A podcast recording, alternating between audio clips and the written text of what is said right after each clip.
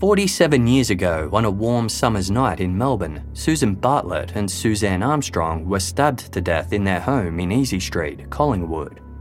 Suzanne's 16 month old son was asleep in his cot at the time. To this day, the Easy Street murders is still one of Australia's most confronting cold cases. No one has ever been charged, and critical questions remain unanswered. Journalist Helen Thomas has been investigating Susan and Suzanne's deaths for more than a decade, initially for the Australian Broadcasting Corporation's background briefing program, and then for her book, Murder on Easy Street.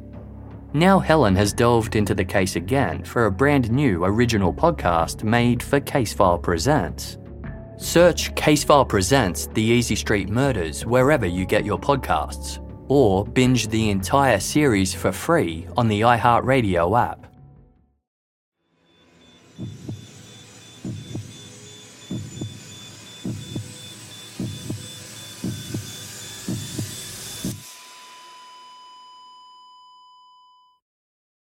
Our episodes deal with serious and often distressing incidents. If you feel at any time you need support, please contact your local crisis centre. For suggested phone numbers for confidential support, please see the show notes for this episode on your app or on our website.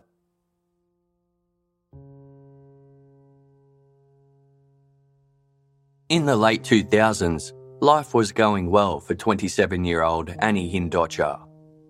The engineering graduate had a good job in Stockholm at the headquarters of multinational telecommunications company Ericsson and had recently purchased her own apartment with some help from her parents. Annie's close knit Hindu family were of Indian heritage and had immigrated to the southern Swedish town of Mariestad before she was born. Although Annie had moved away, she returned to her family home often, maintaining a close relationship with her father, mother, older sister, and younger brother. In 2009, Annie's aunt, who was the family's expert matchmaker, introduced her to a young man named Shreyan Dewani. 29 year old Shreyan was two years older than Annie and was from the English city of Bristol. Like Annie, he had Hindu parents and was one of three children, with an older brother and a younger sister. Shreyan had an economics degree from Manchester University and worked for his family's successful business running nursing homes throughout England's West Country. Although Annie and Shreyan lived in different countries, they soon struck up a long distance friendship. During a visit to London, Annie went on her first date with Shreyan. They attended a West End performance of The Lion King before having dinner at an upmarket fusion restaurant.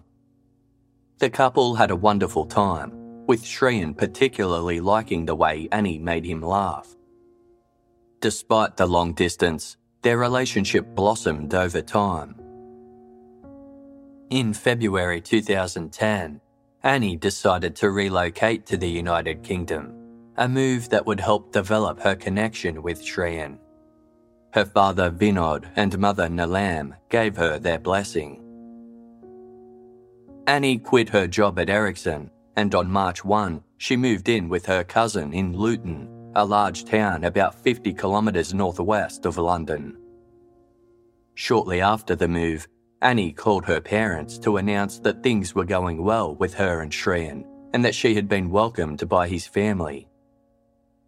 Several weeks later, Vinod and Nilam travelled to the UK to meet Shreyan's parents. It was a whirlwind visit that included afternoon tea, a tour of Bristol, and dinner at an Indian restaurant. By the end of the evening, everyone agreed that the meeting had gone well. On June 10, Shreyan took Annie to Paris on a private jet. After gifting Annie a designer dress and Christian Dior shoes, Shreyan took her out for dinner at the Ritz Hotel. Instead of dessert, Annie was presented with a diamond engagement ring worth £25,000 the couple began planning their wedding. They initially wanted to get married in Dubai, but after an impromptu visit to India, they fell in love with Mumbai and decided to have the wedding there instead. Annie and Shriyan planned to have four traditional Hindu ceremonies, but because these wouldn't be legally binding, they would make the marriage official at a UK registry office after their honeymoon. On Thursday, October 28, 2010, the wedding festivities began at Mumbai's Renaissance Hotel. The lavish celebrations lasted for three days, costing the Hindocha and Dewani families around £200,000 altogether. The wedding concluded on Saturday, October 30, with a reception held by the Dewanis. Photos captured the newlyweds beaming, with Annie dressed in a blue and green sari and Shriyan wearing a silver outfit with a scarf that complemented his bride's clothing.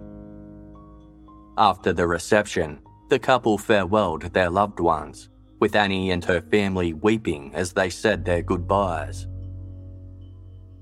Shriyan had intended for their honeymoon destination to be a surprise, but before he could tell Annie where they were going, his mother let it slip that he had booked a trip to South Africa.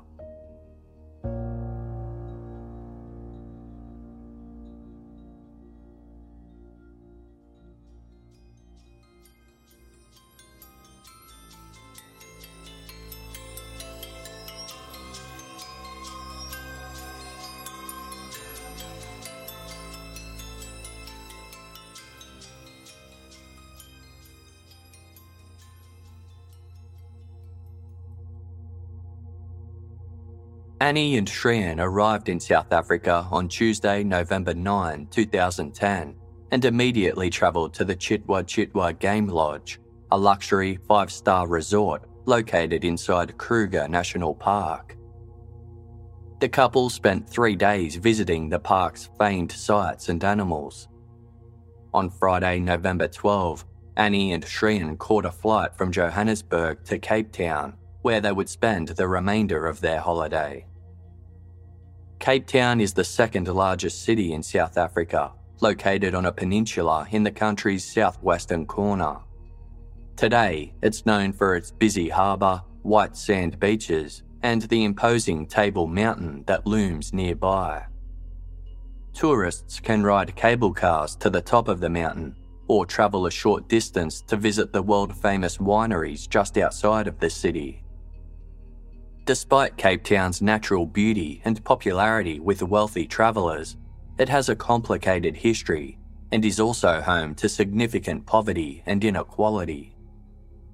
As a result of the Group Areas Act of 1950, non white citizens of South Africa were prohibited from living in the municipal limits of any of the country's cities. All people of colour in Cape Town were forced out of the city's established neighbourhoods on the slopes of Table Mountain and into the Cape Flats, a sandy, barren stretch of land on the city's outskirts, where they established their own makeshift townships. Some managed to build themselves brick bungalows on the tiny plots, but most residents who lived below the poverty line were forced to live in densely packed squatter camps that lacked electricity, running water, or sewage systems.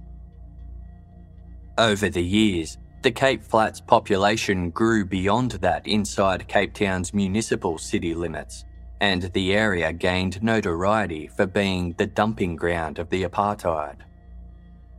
When the South African apartheid ended in the early 1990s, residents of the Cape Flats were no longer restricted by segregation laws, but many remained bound to the area by language, history, economics, and ethnic politics.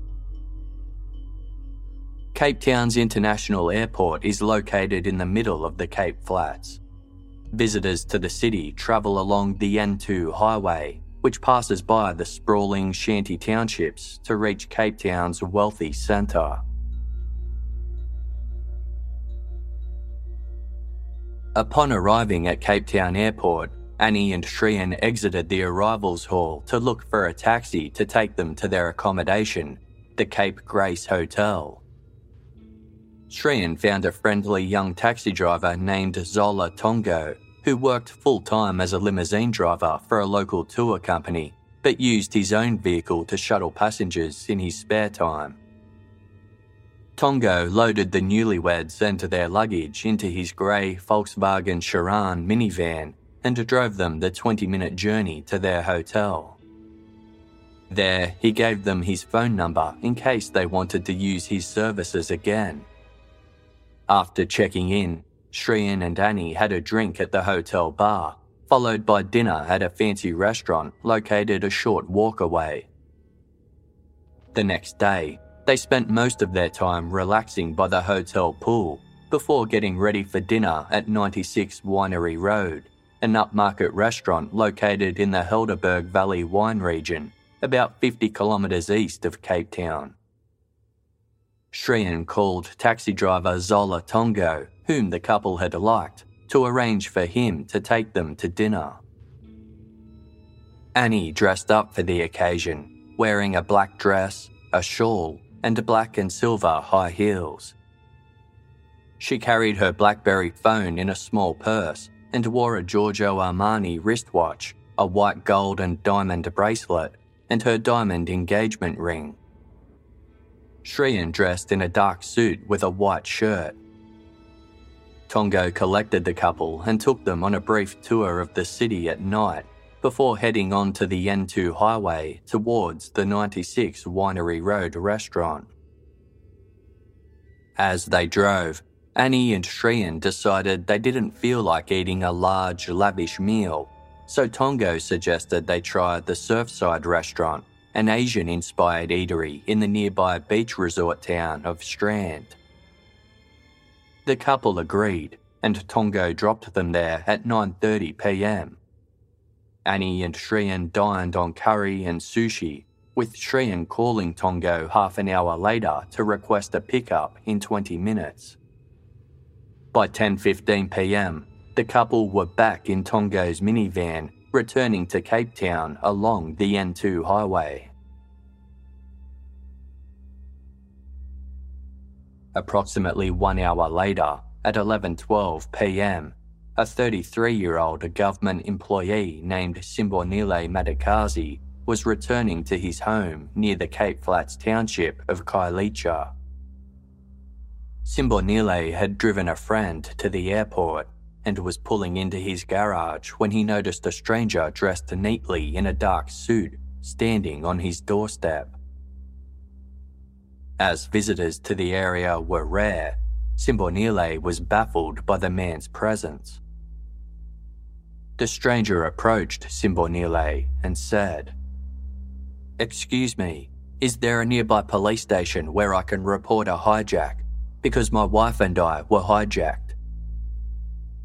The man identified himself as Shriyan Dewani, and Simbonile placed a call to the police on his behalf.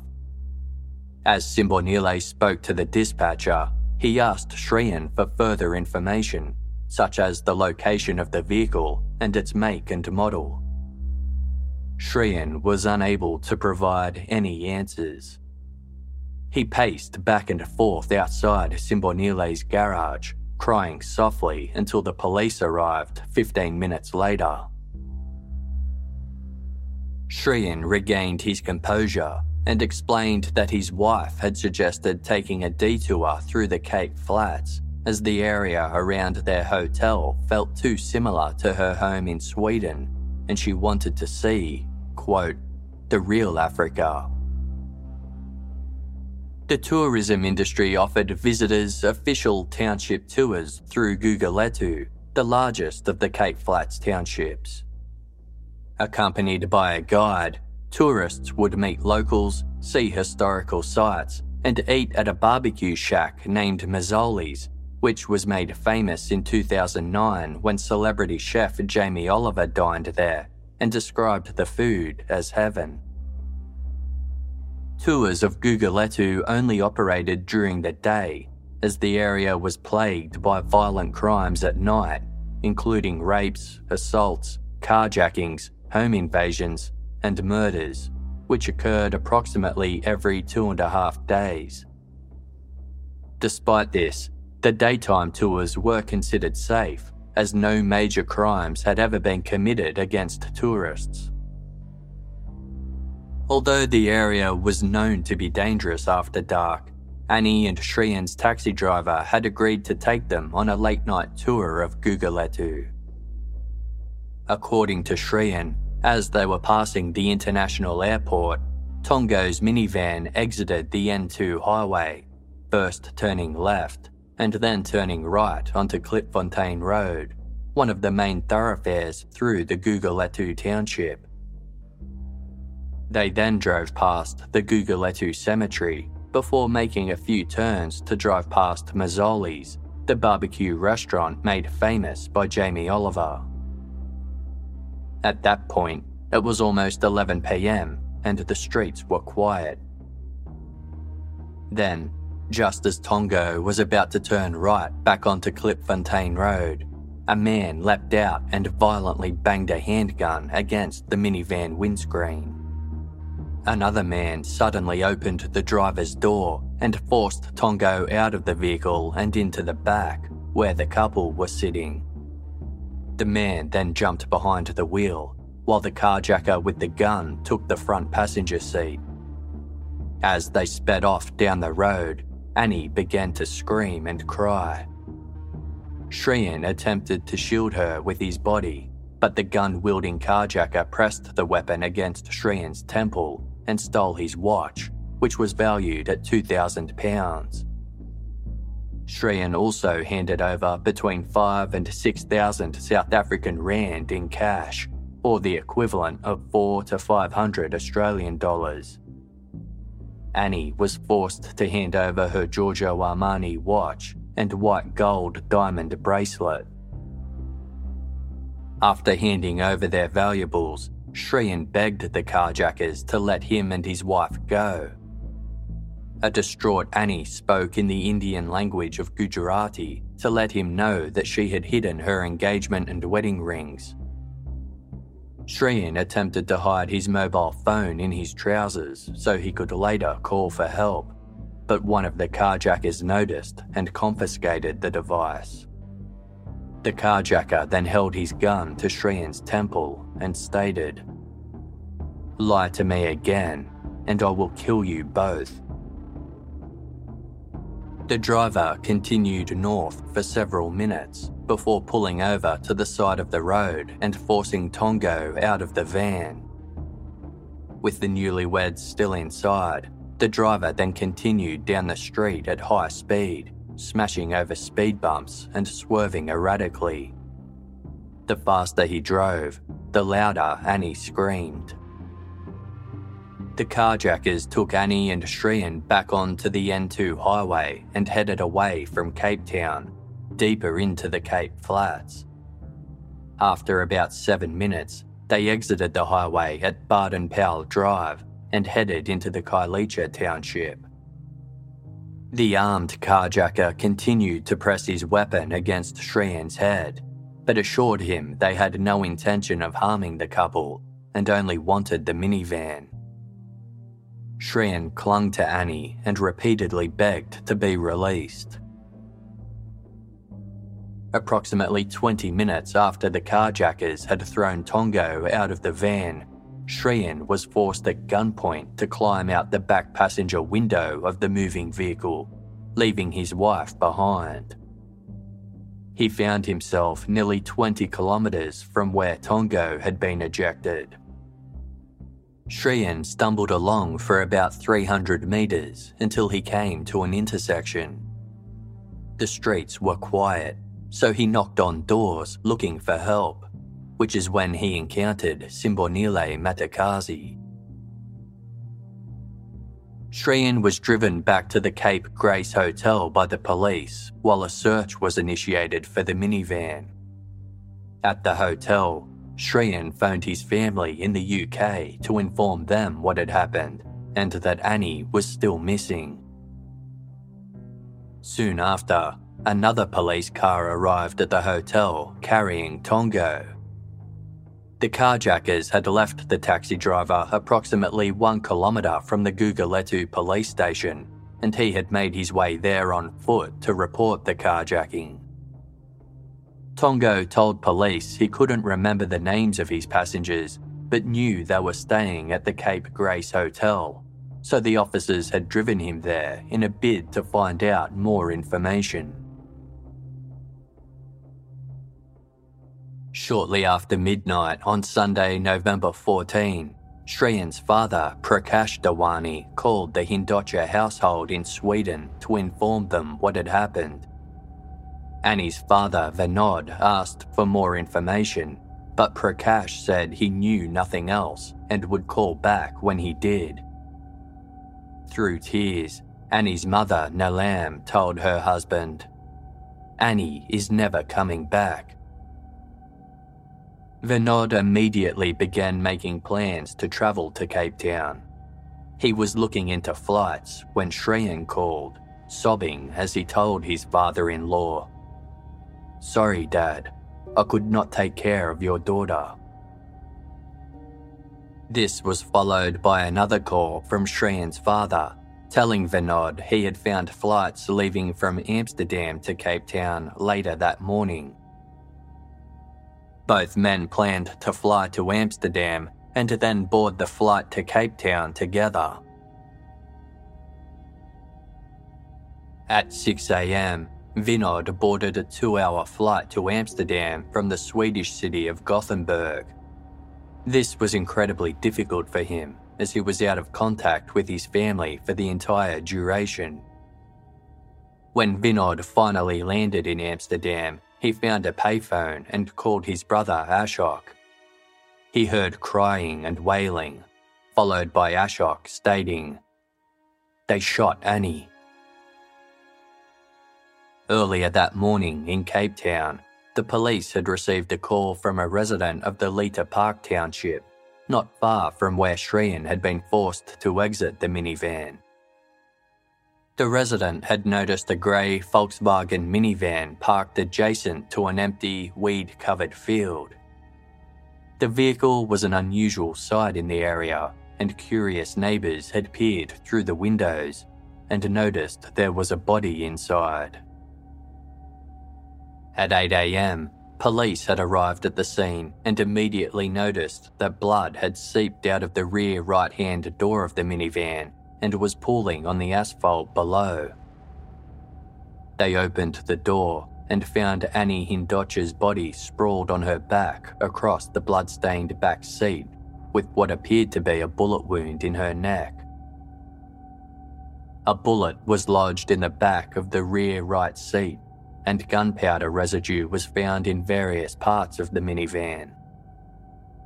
Beneath Annie's body, officers found her wedding and engagement rings stuffed into the small gap between the seats. Annie had been killed by a single gunshot fired at close range, between 5 and 10 centimetres away. The bullet had entered Annie's neck and had grazed her hand along the way, indicating she had been in a defensive position at the time of her death. Although there were no signs of sexual assault, marks from someone's right hand were found on her lower left leg. A pathologist report concluded that Annie's death had occurred in a matter of heartbeats. A 21 year old student who lived less than 100 metres from the spot where Annie's body was discovered later came forward to contradict the findings that Annie hadn't been sexually assaulted. She said she had gone to look at the minivan when the police arrived and had been standing just five metres away when officers opened the vehicle door. The student claimed that Annie's head was by the door and her knees were bent up with both legs apart. Her dress appeared to have been pulled up around her waist and her underwear had been dragged down below her knees. The student told the Telegraph newspaper, quote, It looked to me very strongly that they had done something to her. I couldn't say if they raped her, but she had definitely been attacked. That I am sure about. Cape Town police denied that Annie had been found in such a state. The crime was described by Cape Town's mayor as a blow to all Cape Townians and South Africans, while tourism officials urged visitors to be vigilant and only travel with tour guides. Local taxi drivers queried why Zola Tongo had taken his passengers to such a dangerous part of the city so late at night, with one telling the media, It is a dangerous place at night, and every driver would know. Did he get lost? Because if he was, it was the wrong place to be. Annie's father Vinod and father in law Prakash arrived in Cape Town at 9pm on the day her body was found, with Vinod having cried throughout the entire 12 hour flight from Amsterdam. They were met at the airport by officials from the Swedish and British consulate who drove them to the Cape Grace Hotel where Shriyan was waiting.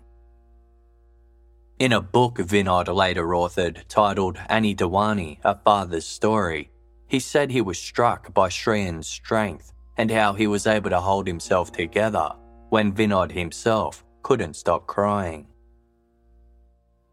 The following afternoon of Monday, November 15, the police took Vinod to see Annie. He thought it looked as though she was sleeping peacefully and might wake up at any moment. Vinod kissed his daughter's forehead, told her that he loved her, and stated, Papa is here. Papa is here. I am so sorry. I have come to take you home. The arrangements to transport Annie's body back to the UK were made quickly, and Vinod, Shriyan, and Prakash were scheduled to fly home the following day. On Tuesday, November 16, the three men sat in the hotel reception waiting until it was time to go to the airport. Vinod noticed that Shriyan spent the majority of the time on his laptop or phone, disappearing once for about 10 minutes with an envelope and a newspaper. When they flew home that afternoon, Shriyan slept for a majority of the flight leaving Vinod without the chance to speak to him about what happened. In total, 25 fingerprints were found throughout Zola Tongo's minivan and were scanned through the South African Police Service's automated fingerprint identification system. A left palm print on the right front fender returned 10 possible matches, which were manually compared to the original resulting in a positive ID. 26 year old unemployed labourer Xolile Mngeni had been arrested five years earlier in 2005 on suspicion of killing a man in a bar fight. The charges against him were later dropped. On the morning of Tuesday, November 16, Investigators tracked Mngeni down to a shack located just a few hundred metres from where Zola Tongo's minivan had been abandoned. Mngeni had spent the previous night partying with friends and was found asleep in a bed with three other people. Police woke Mngeni and read him his rights before placing him under arrest and conducting a search of the shack. Stuffed between the bed's mattress and its frame, they found a Nokia mobile phone. When asked who owned the phone, Mngeni replied, It belongs to the taxi driver. Hidden inside the shack's roof, police discovered Annie's Giorgio Armani watch and white gold bracelet. Mngeni was taken in for questioning and soon admitted to being present for the carjacking and murder of Annie Hindocha. He denied being responsible for Annie's death, instead placing the blame on a man named Mziwamadoda Qwabe. Mngeni agreed to accompany the officers to various scenes of the crime and talk them through the events. He pointed out the locations where the minivan had been hijacked where Zola Tongo and Shriyan Dewani had been ejected and where stolen items had been hidden. The police then drove Mngeni through the Khayelitsha township in an attempt to track down his alleged accomplice, Mziwamadoda Qwabe, but were unable to locate him. Afterwards, Mngeni was taken to the holding cells at the Directorate for Priority Crime Investigation in Bellville. Two days later, on Thursday, November 18, police located alleged gunman Mziwamadoda Qwabe. The 27 year old married father of three had no criminal record, but was known within the Khayelitsha township as being a small time drug dealer. Police took Qwabe in for questioning, where he quickly confessed to his involvement in the fatal carjacking. He also revealed the location of a 7.62mm Norinco pistol he had since offloaded to a friend, and a drain where he had disposed of the cartridge from the bullet that had killed Annie Hindocha. Police were able to recover both items, and confirm Qwabe's pistol to be the murder weapon. Despite confessing to a number of aspects relating to the crime, Qwabe insisted that he hadn't shot Annie and that it was his accomplice, Xolile Mngeni, who had killed her. In a surprising twist, Qwabe claimed that he and Mngeni had been recruited to carry out the crime by a man named Monde Mblombo and the taxi driver who had been escorting the foreign couple throughout the city, Zola Tongo. 31 year old Monde Mblombo worked at the reception desk of a luxury hotel called the Protea Coliseum Hotel. He and Qwabe had first met a decade earlier when they were both working with an educational project for youths from the Cape Flats townships. The two men had fallen out of touch in 2006, but suddenly bumped into one another again on November 1, 2010. They chatted for a while and exchanged phone numbers, with Qwabe instructing Mblombo to call him if anyone was ever bothering him. Almost two weeks later, on Friday, November 12, Qwabe claimed Mblombo had called to say he had a job that needed to be done and subsequently put Qwabe in contact with Tongo. On Thursday, November 18, police tracked Monde Mblombo down and placed him under arrest. He quickly confessed to his involvement with the carjacking, and investigators then turned their attention to Zola Tongo, who they initially believed to have been a victim of the crime. That same day, Tongo retained the services of a lawyer, claiming he did so out of fear that the police planned to assault him.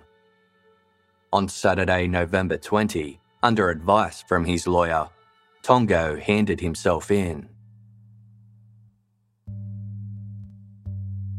Meanwhile, Shrien Dewani had requested that his wife's funeral be held in England so that his family and friends could attend, and the Hindochas agreed. In the lead up to the event, several of Annie's loved ones noted that Shrien was behaving strangely. Her father, Vinod, had noticed the peculiar behaviour since Cape Town, where Shrien had displayed little grief or tears over Annie's death and didn't voice a desire for his wife's killers to be caught. Instead, Shrien had spent almost all of his time either on his laptop or mobile phone. The day before Annie's funeral, Shrien informed the Hindochas that a pizza party would be held in Annie's honour that night, which offended Vinod. Another clash also occurred at the funeral home. Hindu custom dictates that only women can dress the body of a deceased female, so Annie's sister Ami and her cousin Sneha planned to undertake this role. Annie had been particularly close to Sneha, who was just one year younger than her. The pair were best friends since childhood, and when Annie moved to the UK, she had lived with Sneha. When Sneha and Ami arrived to dress Annie in preparation for her funeral, Shrien was already there with his mother and aunt, which was highly unusual. During the dressing process, Shrien threw a temper tantrum, shocking even his own relatives. Annie's parents had hoped to spend a few moments alone with Annie before her funeral, but when Ami asked Shrien if this was possible, he refused.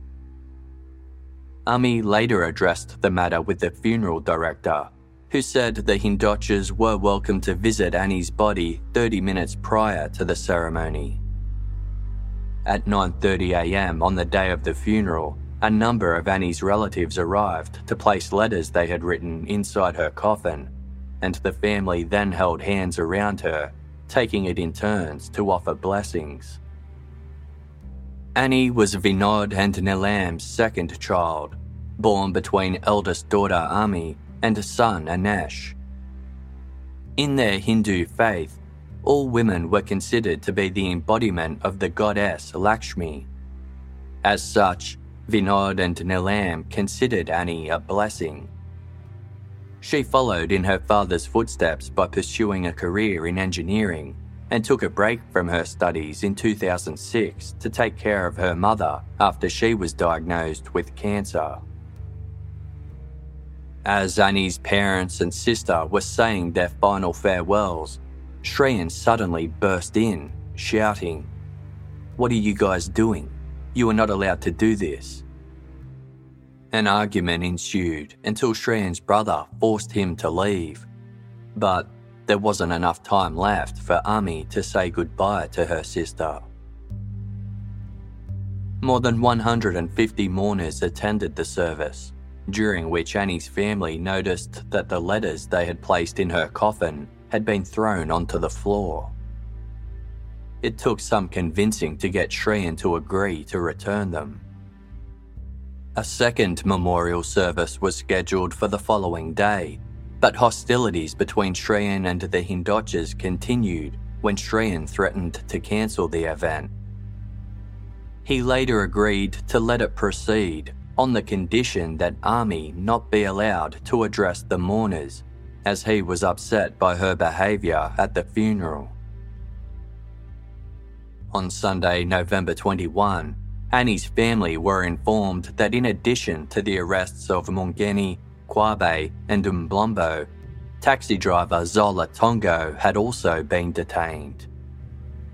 That same day, Shrien's brother Preyen phoned Vinod, urging him not to make the text messages that Annie had sent to Sneha public. Vinod had no idea what Preyen was referring to and was left baffled by the call. Later that day, an article in the independent newspaper quoted a South African police source as saying there would soon be an explosive revelation in the case.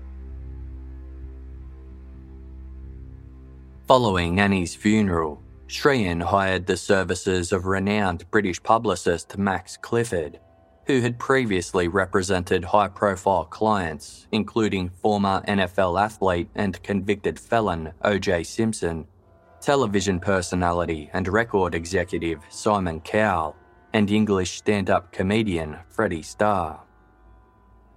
On Monday, November 22, it was requested that Annie's father, Vinod, attend a meeting at Max Clifford's office. Shrien wasn't present for the meeting but his brother Preyen was. Preyen recorded the meeting on his mobile phone, during which he asked Vinod such questions as Do you like your son in law? Vinod found the entire experience to be strange and absurd. The next day of Tuesday, November 23, the promised explosive revelation in Annie's murder investigation was published in a number of English newspapers. According to reports, Mziwamadoda Qwabe had told Cape Town police that he and Xolile Mngeni had been hired because, quote, there was a husband who wanted his wife to be killed. Almost immediately after Shrien's possible involvement was made public, an article ran in tabloid newspaper The Daily Mail with the headline Father of Shot Bride, I love Shrien like a son. It was clear to Vinod that his recorded conversation with Preyen had been used for the piece. Shrien defended himself publicly, telling the Sun newspaper I searched high and low for my perfect partner. Annie was the one. Her looks, her laughter, her personality, her spirit, everything about her was right for me. Why would I want to kill her? People who suggest this could not have seen us together. Saying I was somehow involved defies logic. Annie wasn't on any life insurance policies, and we hadn't even made a will.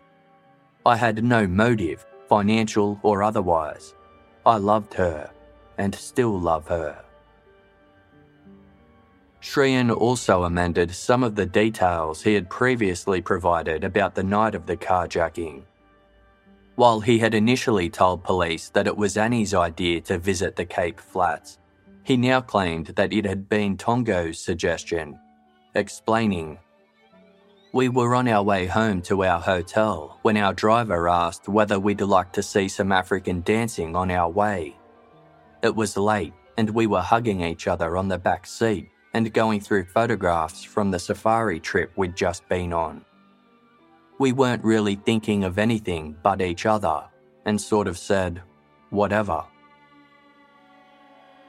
Although Shrien had told police that he'd been forced out of the window of the moving van 20 minutes after Zola Tongo was ejected, he told The Sun that the vehicle had actually pulled over more like 40 minutes after Tongo's release. When the carjackers realised the child locks were activated and the back doors couldn't be opened, he had been dragged out of the window, kicking and screaming. Shrien claimed he was then thrown on the ground and could do nothing but look on helplessly as the minivan disappeared with his wife inside. Annie's parents had long harboured concerns about their daughter's relationship with Shrien, beginning with the couple's engagement, which Vinod detailed in his book, Annie Dewani, A Father's Story.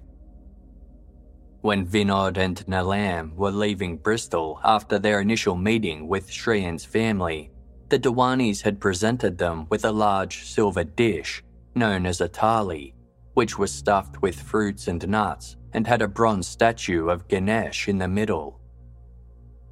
In Hindu culture, this gift is traditionally presented to symbolize an engagement agreement between two parties.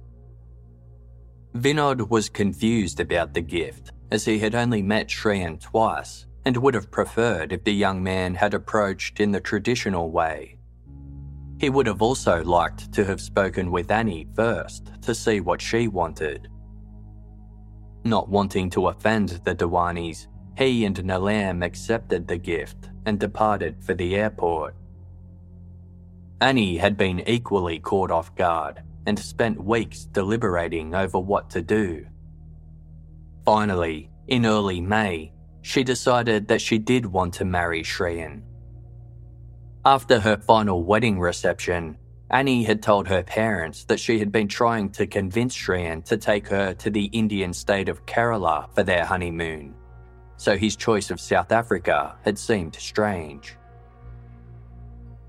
When Shrien had been implicated in Annie's murder, Annie's best friend and cousin, Sneha, revealed to the Hindochas that Annie and Shrien had been having relationship problems for some time. She claimed that during the months they were in Mumbai planning their wedding, they had started arguing frequently. Annie had accused Shrien of being possessive and controlling, and in turn, Shrien had consistently reprimanded her over minor issues, such as how she placed her dirty clothing in the laundry basket. Prior to the couple's engagement, some of Annie's family members were told that Shrien had health problems and was receiving hormone treatments for infertility. However, Sneha told the Hindochas that Annie suspected this was a lie constructed by Shrien to deflect from the fact that he had no sexual interest in her. Since the beginning of their relationship, they had slept in separate beds, leading Annie to worry that Shrien didn't find her attractive. According to Sneha, Annie had repeatedly confided that she regretted getting engaged to Shrien and had tried to call off the wedding on three occasions. Each time, Shrien had persuaded her to change her mind. Annie expressed concern that she wouldn't find another partner and felt pressured by the amount of money her parents had already spent. Shortly before the wedding, she sent Sneha a text message that read, I don't want to marry him. I'm going to be unhappy for the rest of my life. One cannot even hug him. We have nothing in common. When the wedding ceremonies were underway, Annie told Sneha that she and Shrien had decided to act happy, even though they weren't. He showed no signs of returning to the funny and loving person he was when they first met, instead, criticizing Annie's appearance and saying that one of her saris didn't look very proper. Annie hoped Shrien's behaviour would improve after the wedding and agreed to Sneha's suggestion to get a divorce if it didn't. When Annie learned that Shrien would be taking her to South Africa for their honeymoon, she sent a text message to Sneha that read, I don't want to go anywhere with him. Sneha had urged Annie to go in an attempt to resolve the couple's issues and offered to send her money for a flight home if she was still unhappy a few days into the trip. After Annie arrived in South Africa, she messaged Sneha to say that the relationship was going better than before.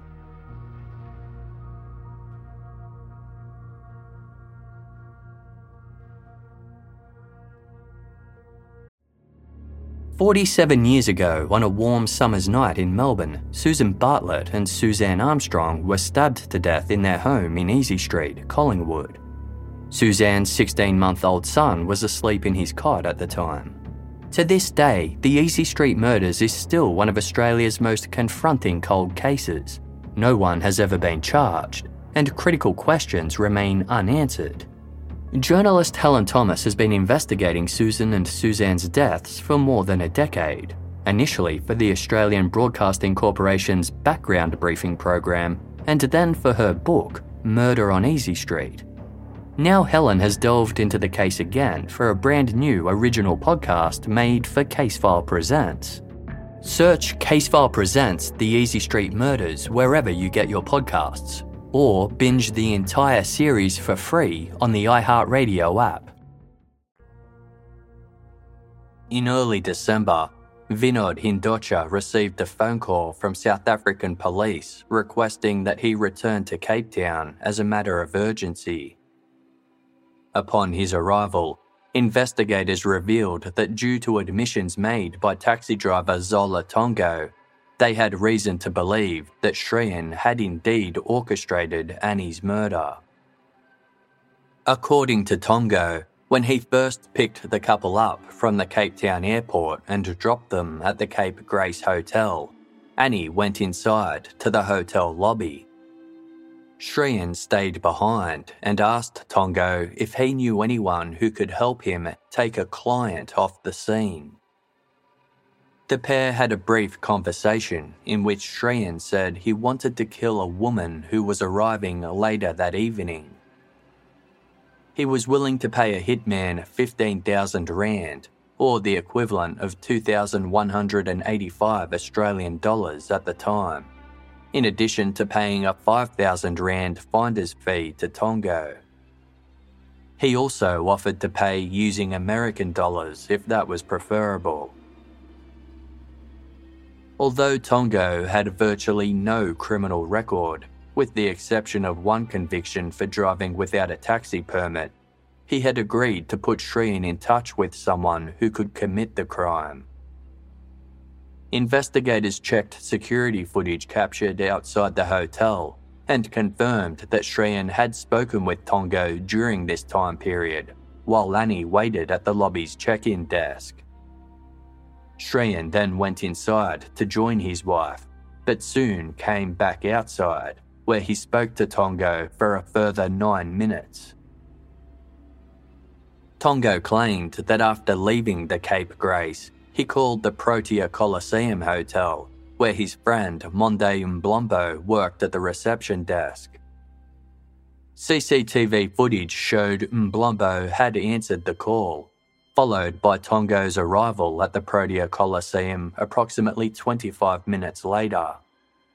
There, Tongo greeted Mblombo by placing both hands on top of his head, a gesture that indicated cause for celebration and the two left to speak together. According to Tongo, he had informed Mblombo of Shrien's request, and Mblombo said he knew a suitable person who could carry out the crime.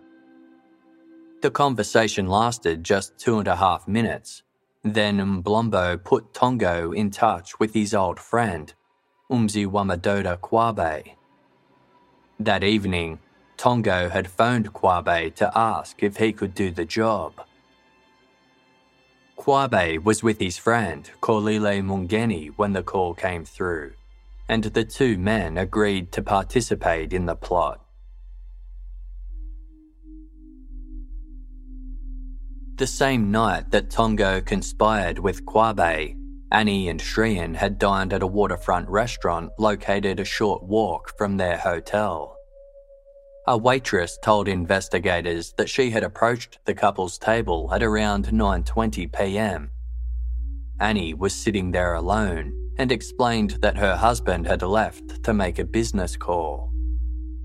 CCTV footage from this time captured Shrien walking the short distance back to the couple's hotel room where he had left his mobile phone. His phone records revealed that he had received a text message from Tongo, though its contents are unknown. Shrien called Tongo and the pair spoke for 5 minutes and 26 seconds. Tongo told investigators that during the call, he updated Shrien on the progress of the hit and confirmed that the hitmen wished to be paid in Rand he then agreed to help Shrien exchange some US currency into South African Rand the following day. At 11.56am on Saturday, November 13, CCTV footage from the Cape Grace Hotel captured Tongo picking Shrien up in his minivan.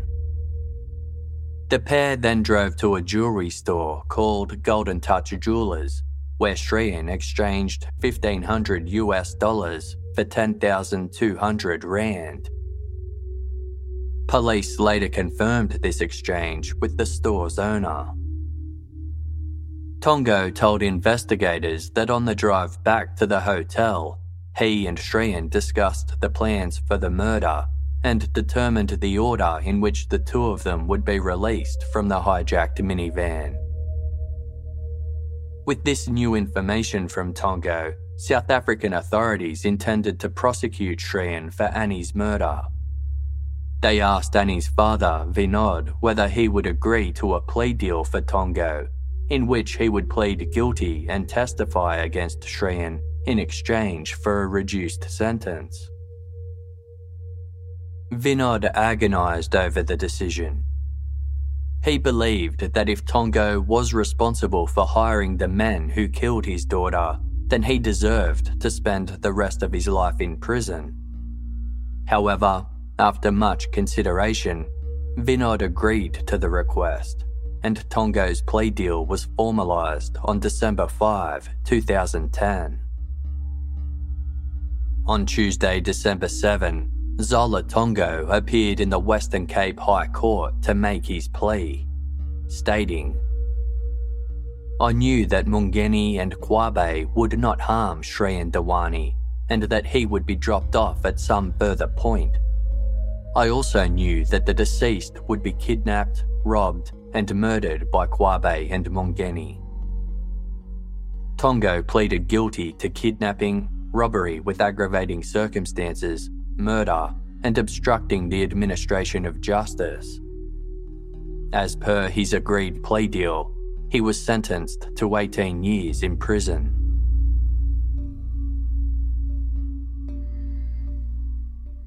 Immediately after Tongo's testimony, the South African Police Service forwarded an arrest warrant for Shrien Dewani to the Foreign Assistance Division of Scotland Yard in London.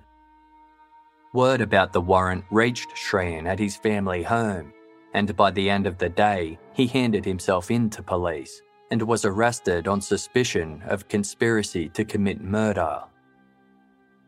Three days later, Shrien appeared in the United Kingdom's High Court. He was granted bail on the condition that he wear an electronic tag, comply with the curfew, and report daily to police pending extradition hearings, which were scheduled for early 2011.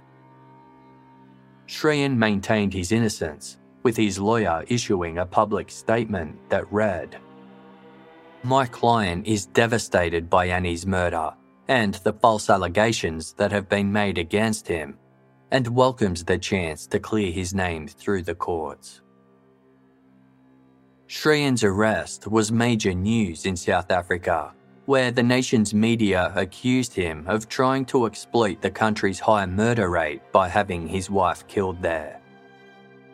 Almost six months earlier, South Africa had hosted the world's most prestigious international soccer competition, the FIFA World Cup prompting over 300,000 tourists to flock to the country.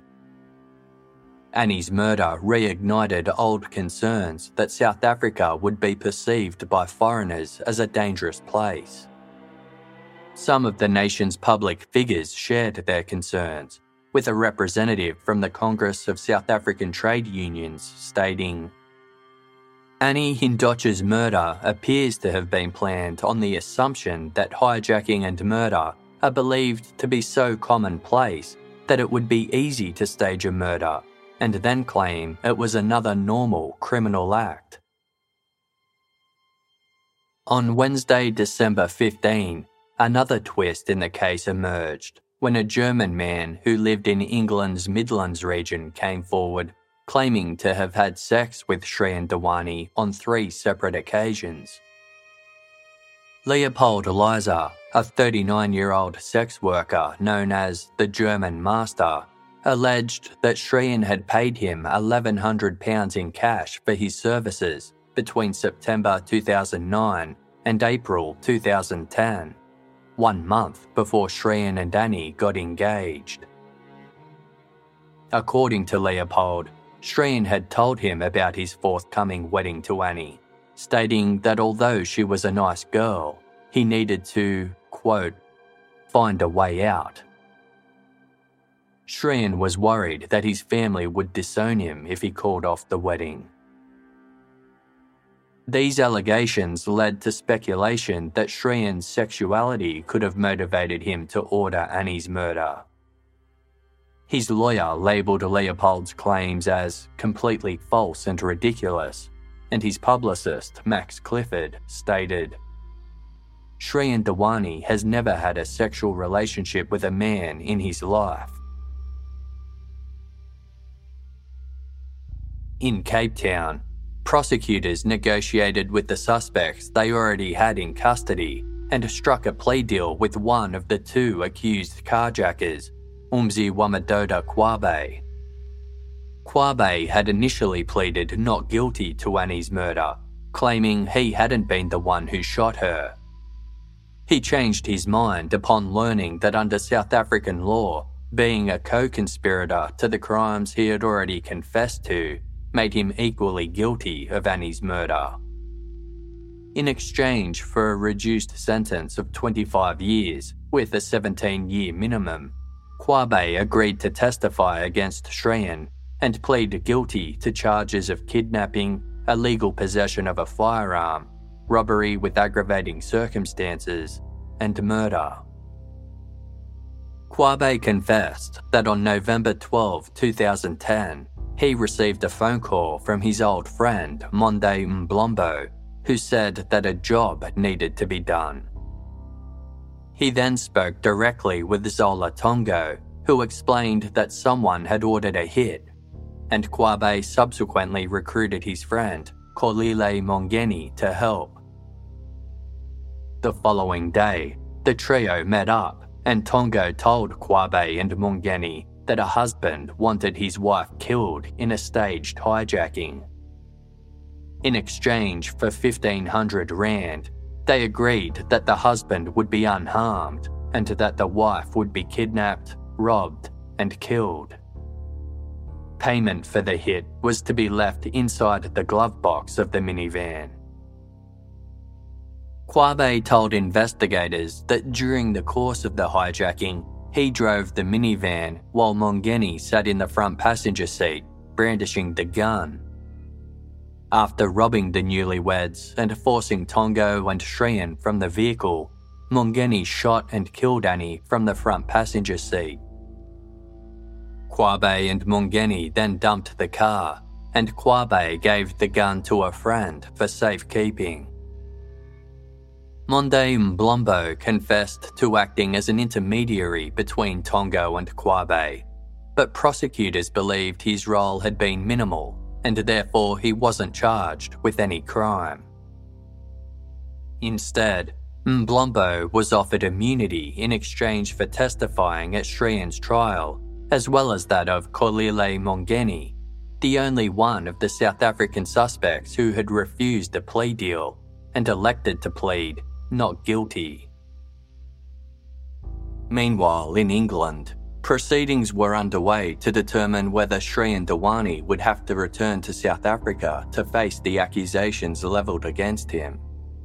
South African authorities argued that Shrien's alleged involvement in the crime explained why he had employed a local taxi driver instead of using his hotel's airport shuttle service and also explained how he had escaped from the hijackers unscathed.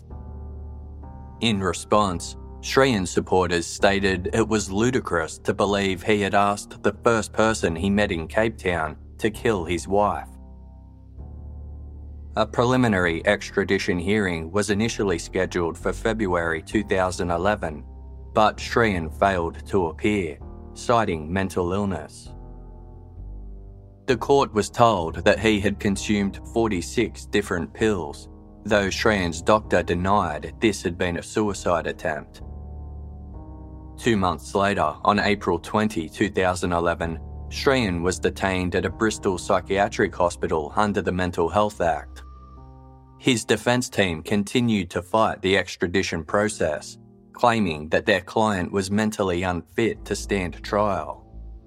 They also argued that Shrien would face violent sexual assault and the risk of HIV infection in a South African prison. Nevertheless, on August 10, 2011, British Judge Howard Riddle ruled that Shrien should be extradited, stating that he had confidence in the South African justice system. The paperwork was sent to the UK's Immigration Minister and then Home Secretary, Theresa May, for final approval. The Hindocha family presented a petition featuring more than 11,000 signatures to Theresa May, urging her to agree to the extradition. On September 28, 2011, May agreed that the extradition order was valid and that Shrien should be sent to Cape Town. Despite South African officials making assurances that Shrien's health would be protected, his legal team continued to insist he was not mentally fit to make the journey. Ultimately, England's High Court agreed that Shrien should remain in the UK until his health improved. The drawn out process took an emotional toll on the Hindocha family. On November 13, 2011, they held a candlelit vigil in their hometown of Mariestad to commemorate the one year anniversary of Annie's murder. While the extradition hearings continued, on March 29, 2012, BBC current affairs program Panorama broadcast an hour long feature about the hijacking case titled The Honeymoon Murder. In the episode, experts examined the evidence collected by South African police and discovered a number of inconsistencies, particularly in relation to the state's forensic evidence. Annie's autopsy stated that she had likely been cowering in a defensive posture at the time of her death. But when UK Home Office pathologist Dr. Richard Shepherd viewed the case file, he found no evidence to indicate such a thing. Instead, Dr. Shepherd believed that the lack of blood spatter on the back of the passenger seat suggested Annie had been sitting up and leaning forward at the time she was killed. Additionally, the two hijackers had each presented a different story as to how Annie was killed. Upon Xolile Mngeni's arrest, he had claimed that Mziwamadoda Qwabe had approached Annie via the rear passenger door and shot her during a tussle over her handbag. Qwabe denied this version of events, claiming that Mngeni had shot Annie while he was sitting in the front passenger seat, a claim that was later deemed to be incompatible with the forensic evidence. South African investigators had concluded that Annie had been killed by a bullet fired from between 5 and 10 centimetres away. This was contested on Panorama by Mark Mastaglio, a leading firearms expert at the UK's Forensic Science Service. He found that the size and pattern of the gunshot and residue indicated a firing position of less than 5 centimetres. Mastaglio suspected that the gun went off when pressed right up against Annie, perhaps during a struggle. Angela Shaw, one of the UK's leading experts on gunshot residue, told Panorama that the South African police had failed to test the hijacker's clothing and much of the taxi for gunshot residue. This meant she was unable to determine where the shooter had been positioned at the time Annie was shot. Several gaps in Zola Tongo's story were also pointed out, including his claim that Shrien had said he wanted a client killed, instead of simply naming Annie as his victim. Commentators from South Africa's criminal justice system expressed concern over how quickly Tongo's plea deal was arranged, with a former acting High Court judge stating, It seemed to me that the National Prosecution Service was under some political pressure to get some result as soon as possible. William Booth, chair of the country's Criminal Law Committee, said, In South Africa, Things are not happening as they should. I don't believe the prosecution authorities are checking up on their evidence beforehand. It's like, we've got to nail somebody, so let's just go for it. Panorama also spoke to witnesses who had encountered Annie and Shrien in South Africa. The waitress who served the couple on their first night in Cape Town stated that they showed little affection to one another which was unusual compared to other honeymooners she had waited on. Simbonile Madikazi, the local man who had helped Shrien call police after the hijacking, said that he believed Shrien's distress after the crime had been genuine. Simbonile had been surprised when he found out that Shrien was accused of being involved with the murder plot. Annie's family were upset by the Panorama episode, viewing it as a trial by media before Shrien had had his day in court. While Xolile Mngeni awaited trial in South Africa, he was diagnosed with a malignant brain tumour. Court proceedings were delayed as he underwent surgery and recommenced in August 2012. By then, Mngeni was significantly underweight and required the use of a walking frame. His lawyers claimed the confession he had made during his first police interview shouldn't be admissible in court, as it was made under duress after Mngeni had been tortured by the police. The trial judge, Robert Henney, found no evidence of assault or coercion by the police and ruled that the confession was admissible. Mziwamadoda Qwabe and Monde Mbolombo both testified at the trial that they and Mngeni had come to be involved in the hijacking via taxi driver Zola Tongo. Qwabe said he and Mngeni had first met up with Tongo on the afternoon before the murder to discuss their plan for the hijacking. This was confirmed by two eyewitnesses who saw the three men sitting in a car together on the day in question. Qwabe told the court that on the night of the hijacking, Mngeni had shot Annie after Tongo and Shrien had been thrown out of the minivan. He and Mngeni then collected their payment from the passenger seat, only to find it was 5,000 Rand short of the amount they had requested. The two then retrieved the spent cartridge and threw it down a drain before abandoning the vehicle.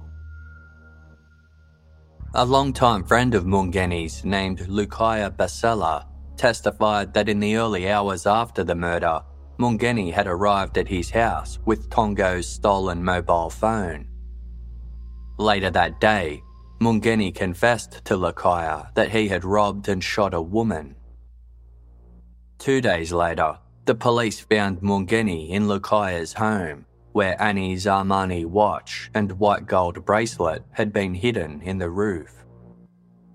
Mngeni claimed that the witnesses were lying and denied having any involvement in the crime, instead, providing an alibi for the night of the murder.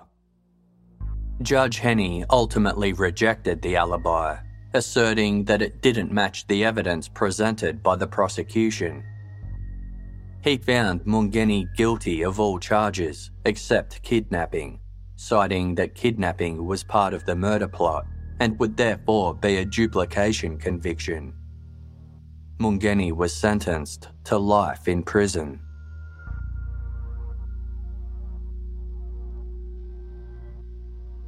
In England, Shrien's defence team continued to argue that their client still wasn't well enough to be extradited to South Africa. In July 2013, Judge Howard Riddle again ruled that Shrien be extradited, but Shrien appealed the decision.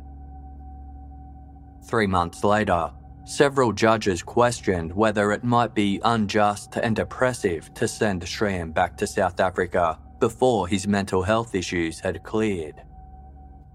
Yet another hearing took place on January 31, 2014, but on this occasion, the judges rejected Shrien's appeal and upheld Judge Riddle's ruling. Annie's father, Vinod, had flown to England from Sweden to attend the hearing, while his wife Nilam was forced to stay home as her health had suffered significantly following her daughter's murder. Vinod later wrote of his relief at the ruling in his book, Annie Dewani, A Father's Story. Quote, it had been a long three and a half year wait, a wretched time for us. There had been upset after upset, endless tears, and the suffering, torment, and pain my wonderful family had endured amounted to nothing short of persecution. All we had ever asked for was the truth. The one person who could help us had remained 6,000 miles away from his accusers for all that time.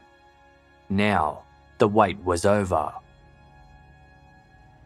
Authorities in South Africa were required to make special arrangements for Shrien's return.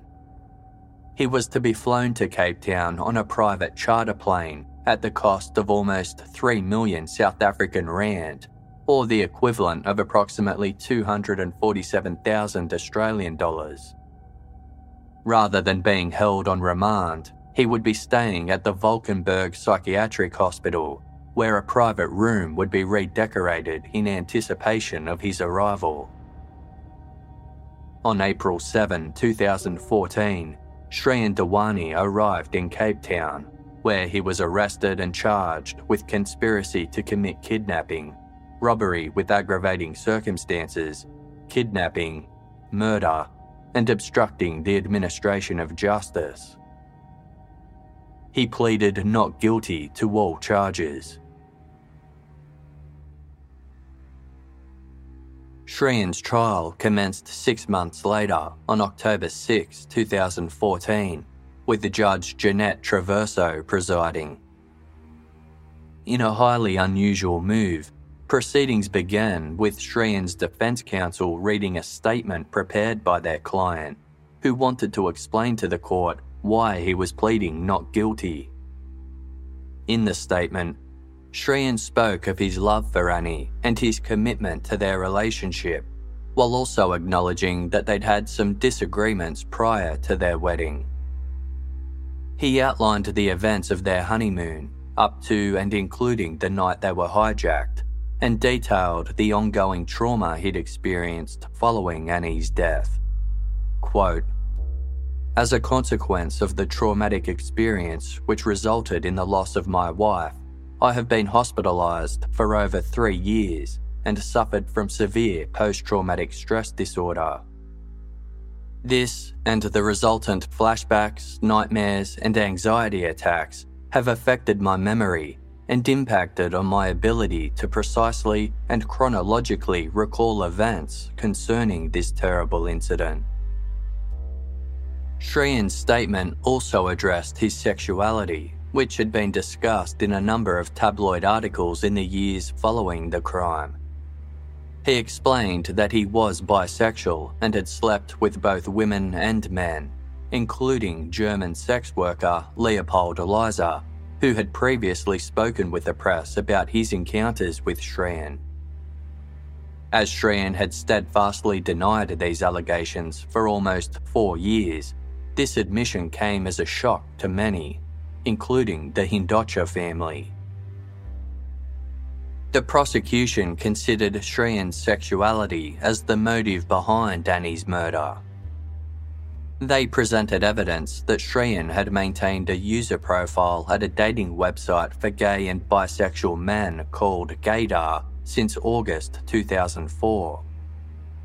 Computer forensic analysts had found that Shrien had logged onto the site twice on November 12, 2010, while he and Annie were at Johannesburg Airport waiting for their flight to Cape Town.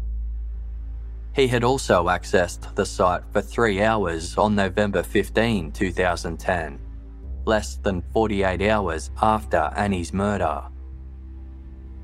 An examination of Shrien's laptop had also revealed 53 emails between himself and a man who wasn't named in court, some of which were sexually explicit. While this evidence was being presented, Judge Traverso suddenly intervened and stated that Shrien's sexuality was irrelevant to the murder charge, as he had already addressed the matter in his opening statement. She banned the prosecution from presenting their next witness, German sex worker Leopold Eliza, who had intended to testify about his sexual encounters with Shrien. The prosecution then called Annie's cousin Sneha to the stand, although Judge Traverso had deemed most of her planned testimony to be inadmissible.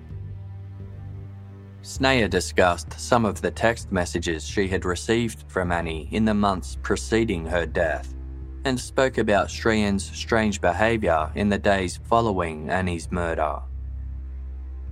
In regards to Shrien's initial claim that it had been Annie who requested the couple drive through the Cape Flats, Sneha stated that Annie would never ask such a thing. By this point, taxi driver Zola Tongo had already served almost four years for his role in orchestrating Annie's murder. In accordance with the plea deal he'd struck with prosecutors, Tongo testified that Shrien had approached him about organising a murder immediately after the couple arrived at the Cape Grace Hotel on Friday, November 12, 2010. Tongo explained that his friend Monde Mbolombo had put him in touch with Mziwamadoda Qwabe, who Tongo had then planned the murder with. He also told the court how he had helped Shrien exchange his money to pay for the hit Tongo testified that on Saturday, November 13, he was scheduled to pick up Shrien and Annie at 7:30 p.m., but was delayed by about half an hour. An agitated sounding Shrien had called to ask where he was, insisting the hit had to take place that night. The original plan was for Qwabe and Mngeni to carjack the vehicle earlier in the evening, but the two men were delayed due to a transportation issue. When Tongo dropped Shrien and Annie at the Surfside restaurant for dinner, Annie had walked inside, while Shrien had pulled Tongo aside, demanding to know why the hit hadn't yet taken place. He threatened to kill Tongo if the plan didn't proceed, before following Annie into the restaurant. Shrien then called Tongo during the meal, and Tongo reassured him that the murder would take place after dinner. When Shrien and Annie were back in Tongo's minivan, phone records showed that Tongo had sent Shrien a text message at 10:40 p.m. in which he claimed to have asked Shrien where he had hidden the 15,000 rand for the hijackers. According to Tongo, Shrien had texted back to say the money was in an envelope in a pouch behind the passenger seat.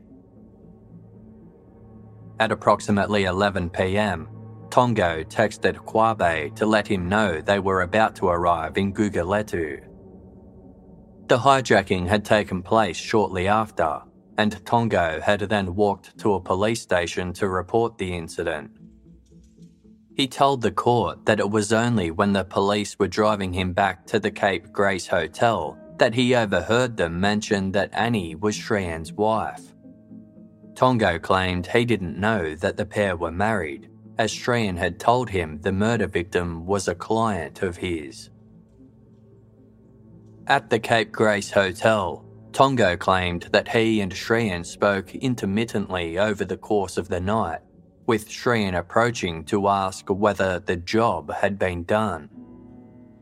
On Tuesday, November 15, Shrien had asked him to come to the hotel to collect his 5,000 Rand finder's fee. They met near a corridor in the lobby, and Shrien gave Tongo an envelope in a plastic bag. Tongo went into a bathroom to check the envelope, only to find it contained 1,000 Rand instead of the 5,000 they'd agreed to.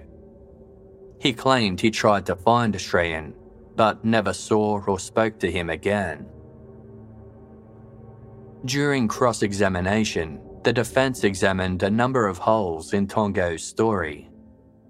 Despite his claim that he had no further contact with Shrien after the financial transaction, phone records indicated that Shrien had made a 54 second phone call to Tongo 1 hour and 40 minutes after this incident. CCTV footage also appeared to refute Tongo's assertion that Shrien had called him in an agitated state around 7:30 p.m. on the night of the murder.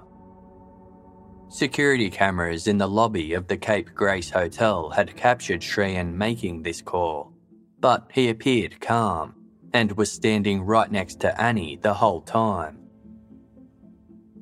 CCTV footage also disproved Tongo's claim that Shrien had accosted him outside the Surfside restaurant after Annie went inside alone. Security cameras had captured Shrien walking ahead of Annie, who was trailing behind, and a waiter had confirmed to BBC Panorama that Shrien had entered the restaurant first.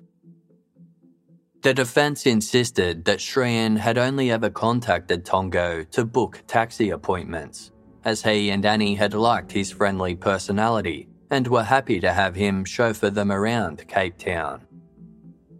In regards to the US dollars that Tongo had helped Shrien exchange, the defence said that Shrien planned to use the money to book a scenic helicopter trip to surprise Annie, which cost around 10,000 Rand.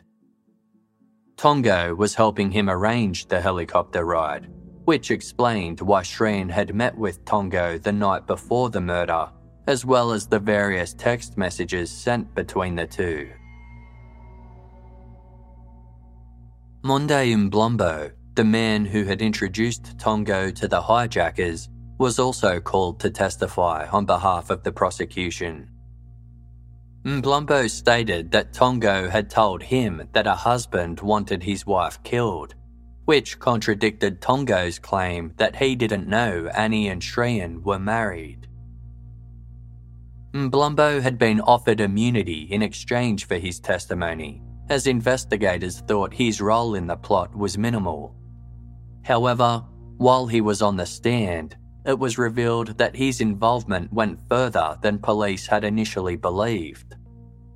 On the night of the murder, CCTV footage from the Protea Coliseum Hotel where Mbolombo worked recorded him talking on the phone to Tongo and making several statements that sounded as though he was in charge, such as, This is how it's going to happen. During cross examination, Mbolombo's evidence unravelled and he started to contradict himself on every aspect of his earlier police statements and the testimony he gave at Xolile Mngeni's trial. In the end, Judge Traverso rejected Mbolombo's immunity and declared him to be a self confessed liar. Regardless, South Africa's National Prosecution Service never brought any charges against him.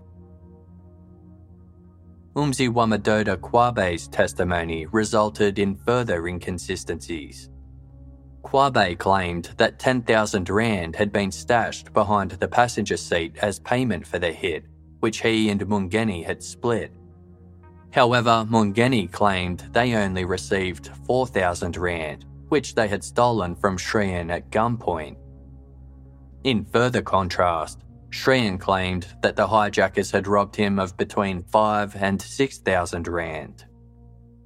Of all these claims, the evidence supported Mngeni's version of events, as he was found to have spent just under 2,000 Rand on shoes and clothes the day after the murder. The prosecution's case was also hindered by issues with the forensic evidence. Qwabe asserted that Mngeni had shot Annie from the front passenger seat, which the prosecution conceded wasn't forensically possible.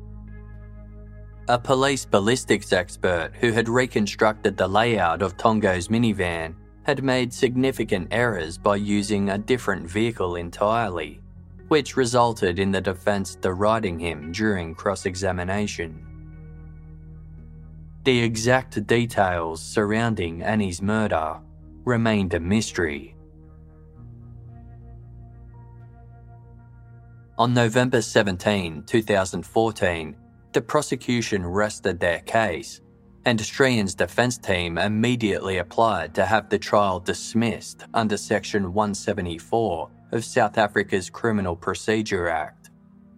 This statute allows the court to return a verdict of not guilty at the end of the prosecution's case if it's deemed there's no evidence that the accused committed a crime. Judge Traverso considered the submission, and on December 8, she ordered that the case against Shrien Dewani be dismissed, having found that there was insufficient evidence upon which a reasonable court could convict him. In explaining her conclusion, Judge Traverso noted that Tongo was the only witness who could directly connect Shrien to the crime, but his testimony contained too many inaccuracies and lies to be deemed credible. She noted that Tongo, Mbolombo, and Qwabe were all intelligent individuals capable of twisting their testimonies to implicate Shrien. Judge Traverso added that a person couldn't be prosecuted without credible evidence simply in the hope that he might incriminate himself while on the stand. In conclusion, she stated Regrettably, there are many unanswered questions about what exactly happened on the fateful night. I realise that there is a strong public opinion that the accused should be placed on his defence. I have taken note of that. I have also taken note of the plight of the Hindochas. I have, however, taken an oath of office to uphold the rule of law and to administer justice without fear, favour, or prejudice. That I cannot do if I permit public opinion to influence my application of the law. In the light of the analysis of the state case, there is no evidence upon which a reasonable court, acting carefully, can convict the accused. With the trial dismissed, Shrien Dewani was free to go. Annie's family were devastated by the decision. In Vinod Hindocha's book, he wrote, If I had not been sitting down, my legs would have buckled and I would have fallen to the floor. I looked at my family and saw their pain. Everybody was beginning to move around me, but everything was silent in my head. I saw Dewani walk towards the exit of the dock and disappear down the stairs, refusing to look at us as he passed. They let him slip out of the Western Cape Court without telling us what happened. Outside court, Annie's sister, Ami, told the press. Today, we feel as a family that the justice system has failed us, and we are deeply disappointed. We came here looking for answers, and we came here looking for the truth, and all we got was more questions. We waited patiently for four years to hear what really happened to Annie. The hope of actually finding that out has kept us, as a family, going. Unfortunately, we believe that this right has now been taken away from us because we never heard the full story of Shrien. We heard that Shrien has led a double life and that Annie knew nothing about it. And we just wish that Shrien had been honest with us, and especially with Annie. Not ever knowing what happened to my dearest little sister on the 13th of November 2010 that's going to haunt me, my family, my brother, my parents, for the rest of our lives. Prior to Shrien's trial, the Hindochas had requested that an inquest into Annie's death be opened in the UK. In February 2015, the inquest commenced in London's Coroner's Court but Senior Coroner Andrew Walker determined that the matter wouldn't proceed any further. He stated, The fact that there are differing accounts of how Mrs. Dewani came by her death does not, in my view, mean that the matters have not already been sufficiently established in public proceedings. Coroner Walker said he was prohibited from reaching a conclusion that contradicted the findings of the South African courts, but indicated that the inquest could be reopened in the future if new evidence came to light. Shrien Dewani returned to the UK where he maintained a low profile. His family refused to speak to the media other than to say they were glad that Shrien's name had been cleared. In Shrien's hometown of Bristol, public opinion was divided as to whether or not he was innocent.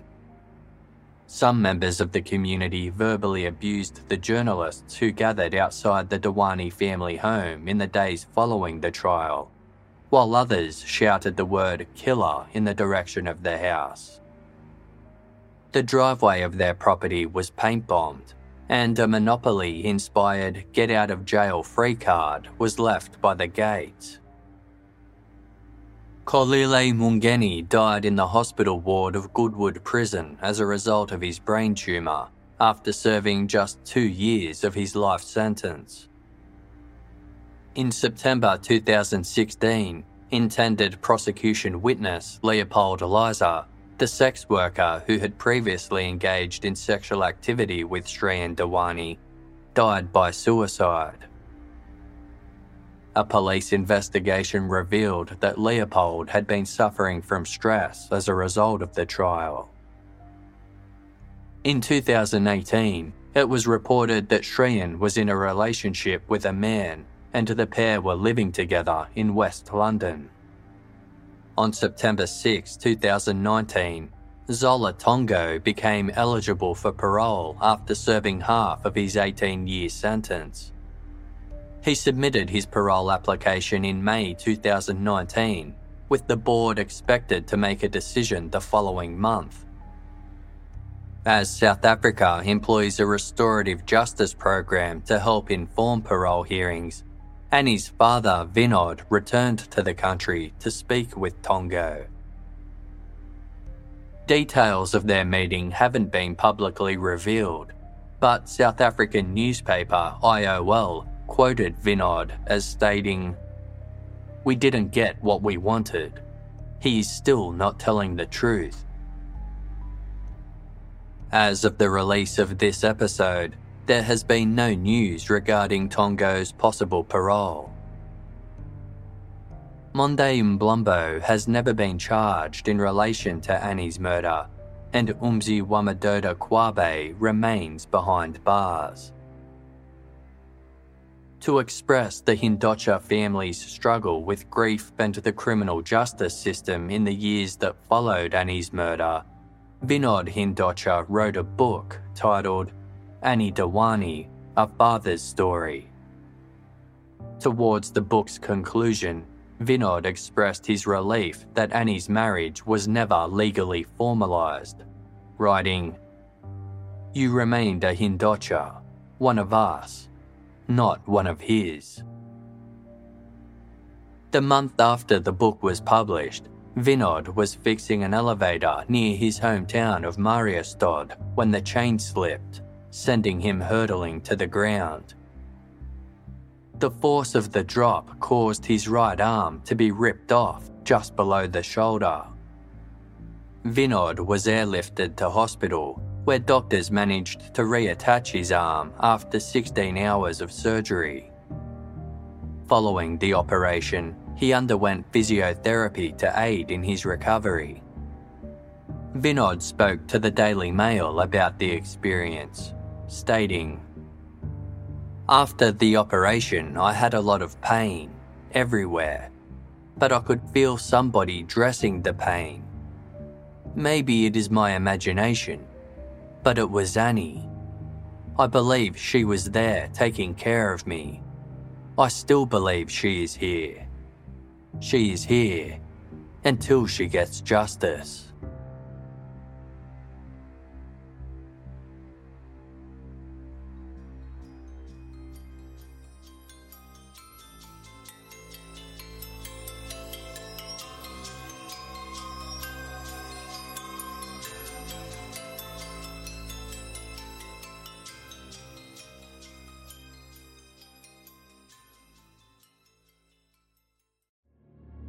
47 years ago, on a warm summer's night in Melbourne, Susan Bartlett and Suzanne Armstrong were stabbed to death in their home in Easy Street, Collingwood.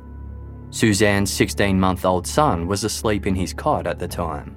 To this day, the Easy Street murders is still one of Australia's most confronting cold cases. No one has ever been charged, and critical questions remain unanswered. Journalist Helen Thomas has been investigating Susan and Suzanne's deaths for more than a decade, initially for the Australian Broadcasting Corporation's background briefing program, and then for her book, Murder on Easy Street. Now, Helen has delved into the case again for a brand new original podcast made for Casefile Presents. Search Casefile Presents The Easy Street Murders wherever you get your podcasts or binge the entire series for free on the iHeartRadio app.